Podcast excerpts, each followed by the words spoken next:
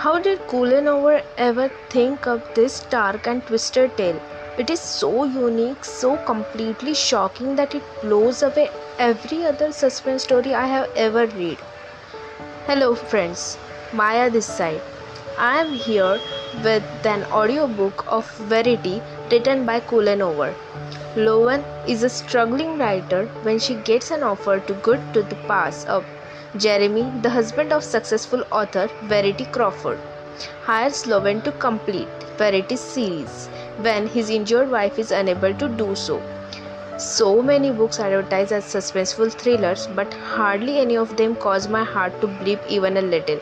But this book, there is such a deliciously creepy atmosphere that permeates throughout, and it got me good. I will admit to heart palpitation, cold, clammy hands, and being startled at the smallest noises. And as the story progresses and we find out more and more, the tension ratchets up to almost unbearable level. This book employs one of my favorite formats, a story within a story. I have loved pretty much every book I have come across that uses this format, and it works especially well here.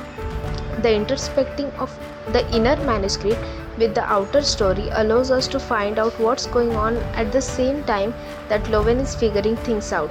I cannot believe this is Colleen Hoover's first thriller. Reading this feels like watching a master at their craft, setting the bar higher than I ever thought possible. This story is so astonishing and unsettling and completely original. It will stay with me for a long time. So, stay with me